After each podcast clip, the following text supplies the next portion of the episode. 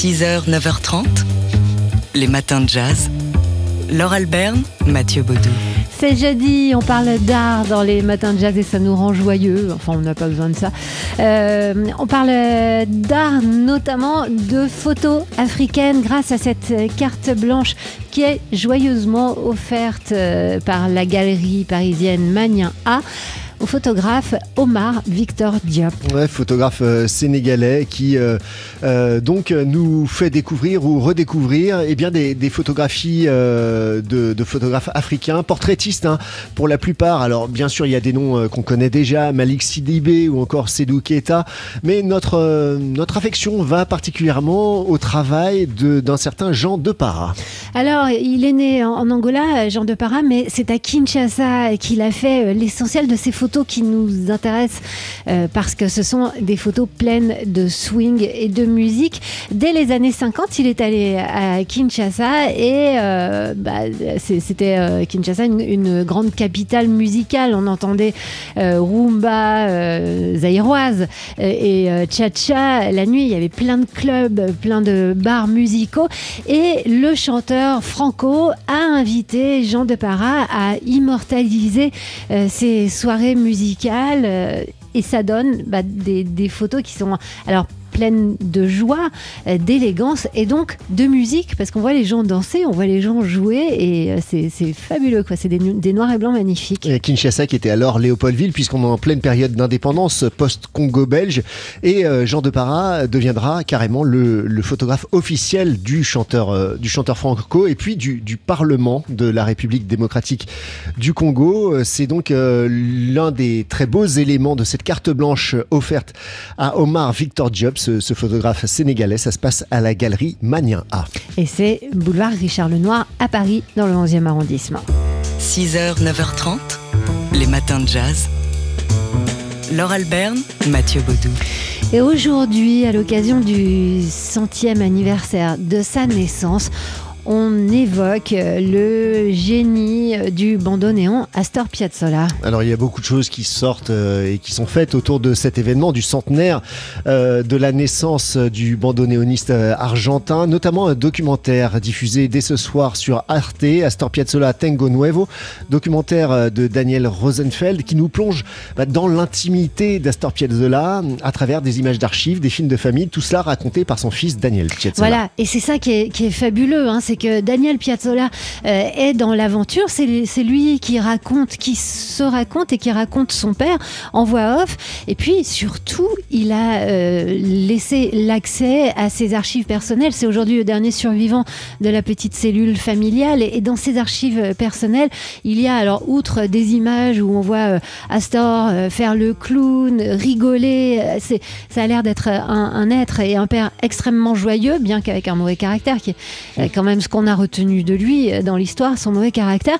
Il y a aussi et c'est inestimable des enregistrements que la sœur euh, de, Daniel, la fille d'Astor, a fait de son père sur des cassettes euh, audio hein, à l'époque où Astor Piazzolla se raconte bah, comment on est en train de se parler. C'est une discussion. C'est extrêmement euh, touchant. Il raconte ben, notamment qu'il a jamais supporté l'échec et qu'il a voulu toujours, il a toujours voulu révolutionner le tango.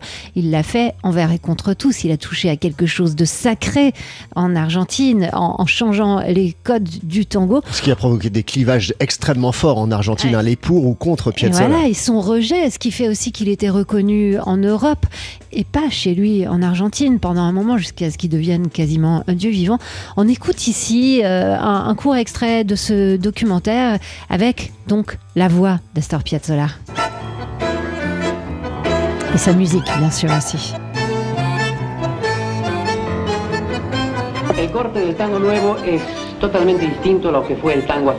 Le style du nouveau tango est totalement différent du tango de jadis. Il y a un changement harmonique, rythmique, c'est beaucoup plus excitant. En un mot, le tango est une musique avant tout et il ne perd absolument pas son essence.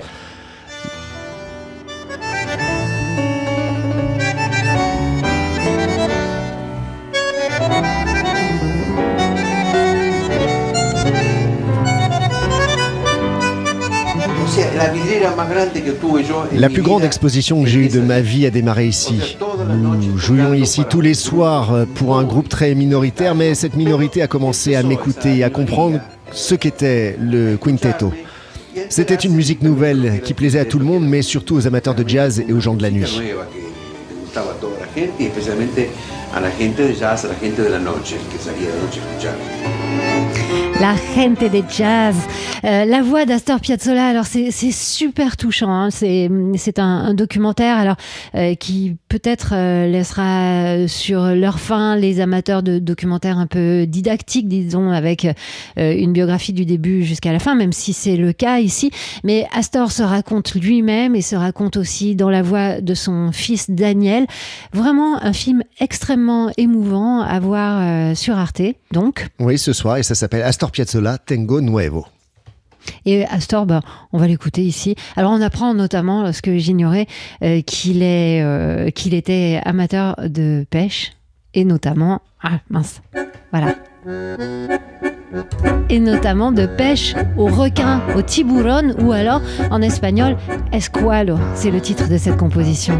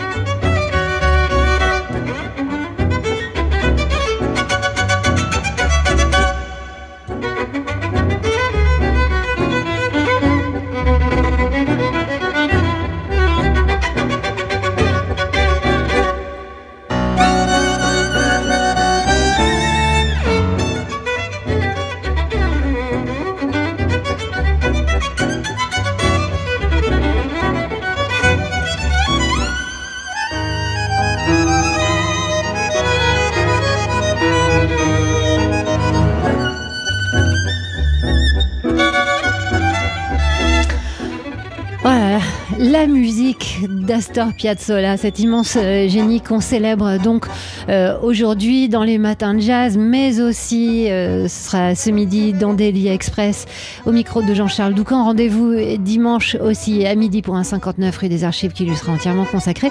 Et donc ce film Astor Piazzolla Tango Nuevo de Daniel Rosenfeld, vous pouvez le voir sur le site d'Arte. Il est disponible à partir d'aujourd'hui, jour du centenaire, et ce pendant deux mois et demi. Et vous pourrez le voir à la télé au milieu de la nuit. Je ne sais pas si ça sert de vous le dire. Ce sera le, 29 mars à 1h30. Les matins de jazz. De l'œil à l'oreille. C'est jeudi et comme tous les jeudis matins, on accueille Fabien Simode, le rédacteur en chef du magazine d'art L'œil.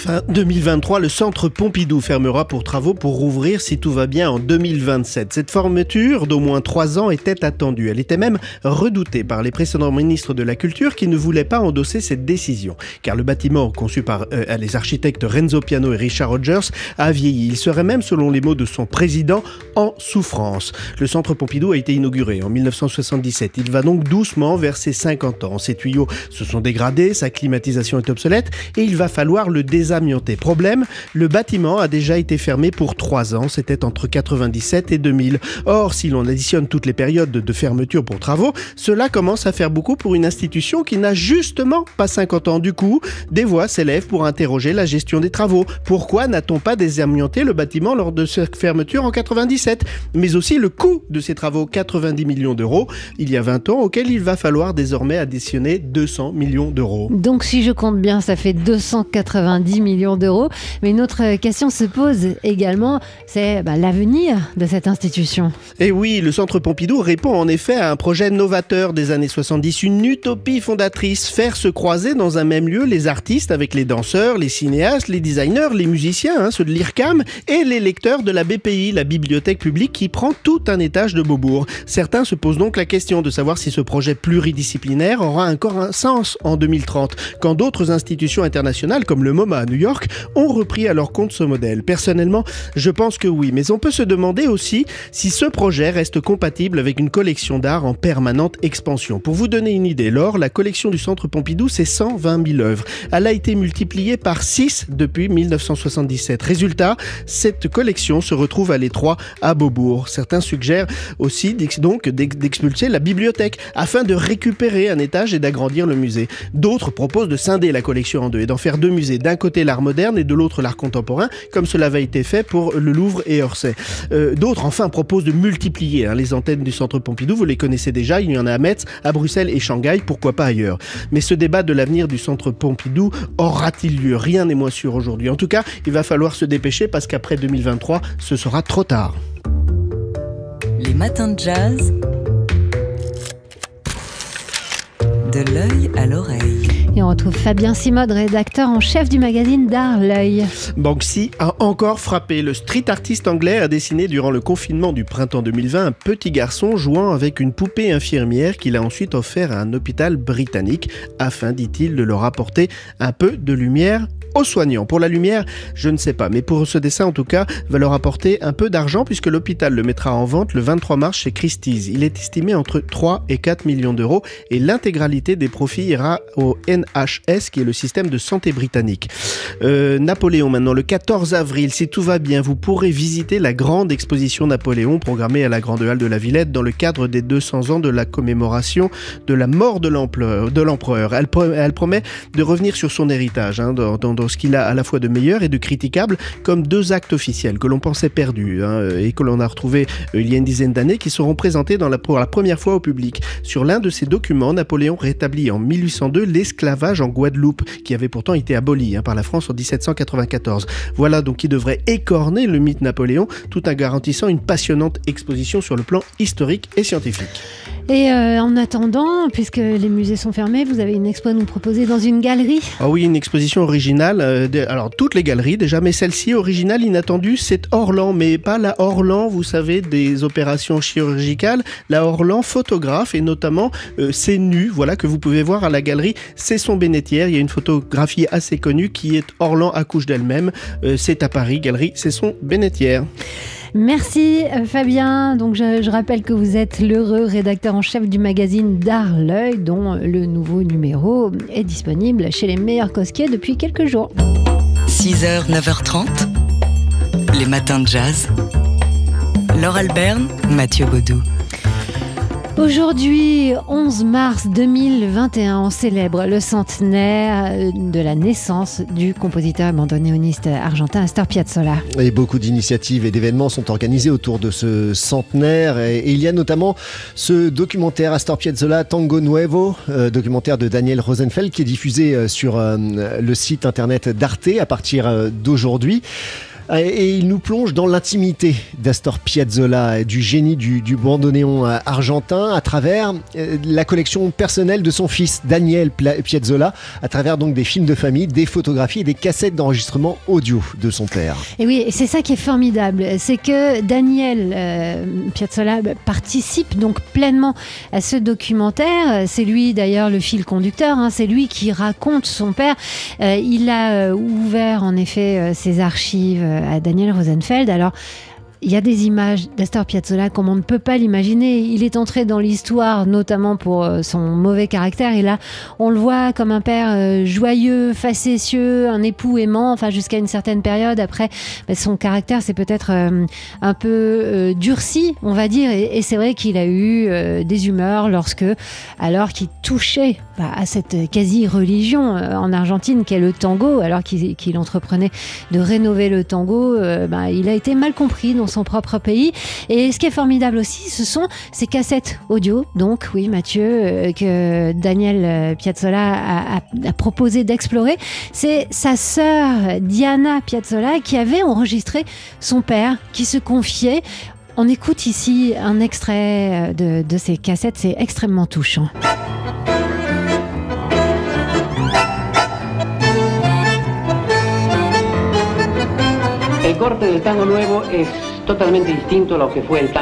Le style du nouveau tango est totalement différent du tango de jadis. Il y a un changement harmonique, rythmique et c'est beaucoup plus excitant. En un mot, le tango est une musique avant tout et il ne perd absolument pas son essence.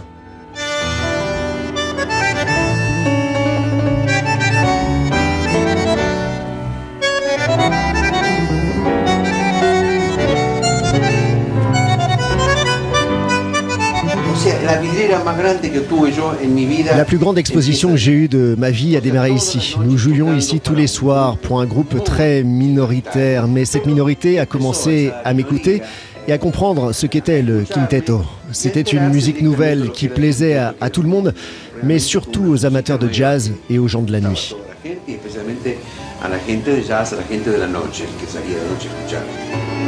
Voilà, la, voix d'Astor Piazzolla, c'est vraiment euh, émouvant. C'est euh, plus de 50 minutes.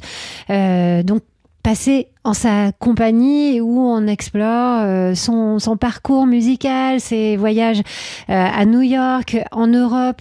C'est Georges Moustaki qui l'a fait jouer euh, en France le premier, qui l'a fait découvrir. Il raconte à quel point il a souffert de ne pas être reconnu dans son propre pays.